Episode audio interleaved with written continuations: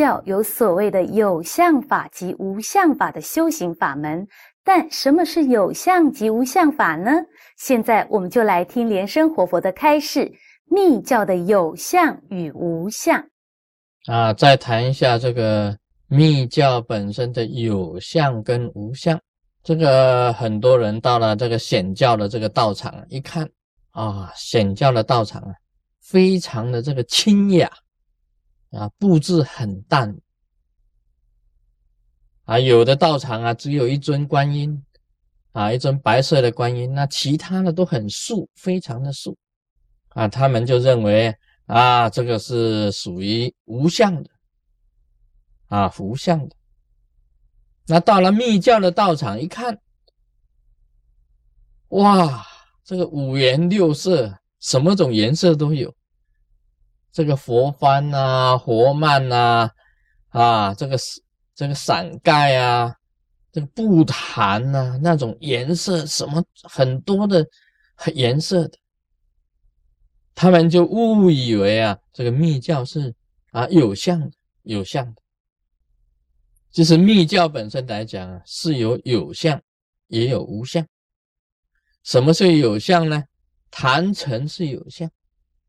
我们在修行的过程呢，也是有相，法也是有相。密教有四部嘛，啊，四部啊，行部啊，瑜伽部啊，无上部啊。在这个下三部里面呢，四部、行部、瑜伽部都是有相的范围，都是有相的。我们修行啊，也。刚刚开始也要有有相的开始做，很简单的讲，你在做法以前呢，你先做招请，招请这个拍掌，交加弹指，这个就是警醒，要开始做法。那么你结勾印，就是招请活菩萨下降；你结车轮印，就是请活菩萨坐车。啊，坐坐车，啊，坐这个马塞利便子啦，坐劳斯莱斯啦，啊，请他，因为你结车轮印嘛，车轮印就是说我已经开车去接你了，这个法都是有相的。最后啊，你修完了法，还要拨钱。什么是拨钱呢？就是说，好，法已经修完了，请你们回家休息。啊，Go home sleeping。啊，回家睡觉啊！这个拍掌、交加弹指，也是一种拨钱印，就是请他们回去或者拨钱啊，也是一种印。这个都是有法的，有相法。这个去招请他们来，那么用车子去接他们，最后又要送他们回去。这个都是四部、行部、瑜伽部的范围，坛城就是有相，坛城就是有相。你观想啊，做一些法都是有相的，但是呢，到了无上密宗、无相的时候啊，真正进入到最高的境界。就变成无相的了。那个时候啊，坛城呢，你可以一个意念就是一个坛城，根本就不用布坛。那么一个意念就是一个供养，所以我讲了，你哪一朵花，一个意念，这个花就供养十方佛、十方法、十方身，通通都供养。只是用意念来做的，这个已经进入无相，所以这个叫做无相密宗，无相密啊，这个境界啊，当然是很高啊。我们每一个人修行呢，都是先从有相，再进入最高的这个无相无相境界。所以，我们做法，你看那个九日真言呐，那四中五横印。啊，四纵五横啊，这个四中五横印，这种手印一出来，就成为一个网，网过去，就把那个魔啊整个给它网住。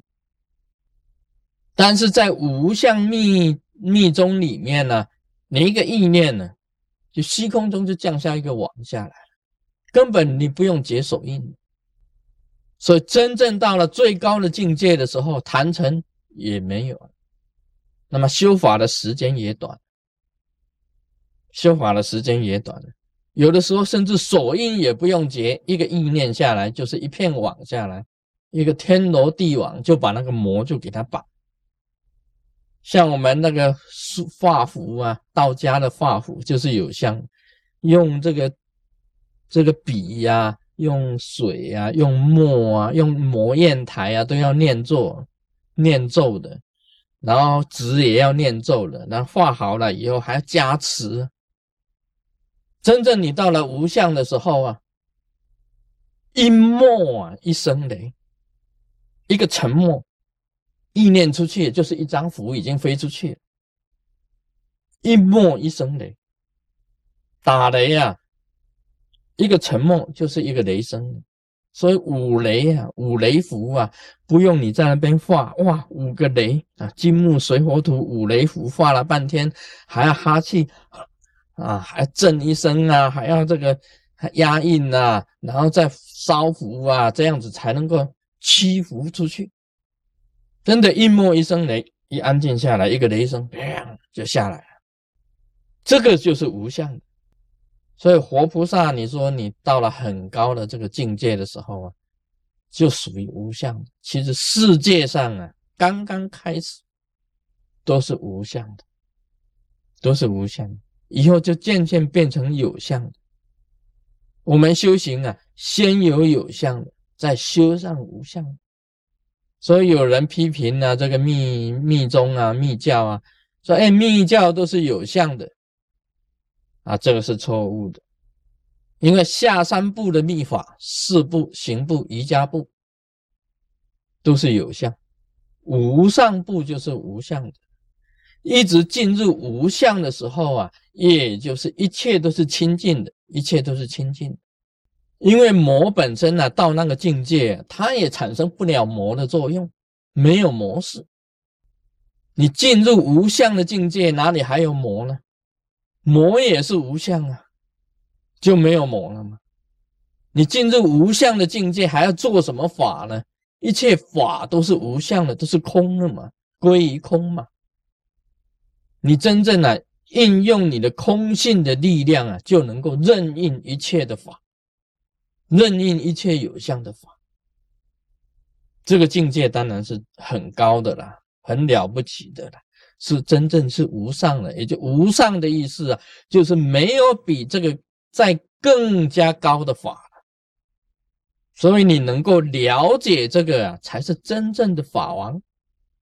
你是个法王，但是你就是要了解无相密宗。你在有相的范围之内，还是收基数的。只有进入无相的范围之内，才是神通任运的。才是真正的开悟，才是穷遍十方啊！啊，这个站着、立着，超过三界，横着，穷遍十方啊！这种境界你能够领悟了，才叫做开悟。你已经开悟了，也就是任何地方任你走，任何法界任你行。你进入这个境界里面呢，才是真正的佛，才是真正的圆满啊！所有的这个仁波切一看到你进入这个境界啊，他们会尊称你，你是真正的法王。啊，今天就讲到这里，Om Mani Padme Hum。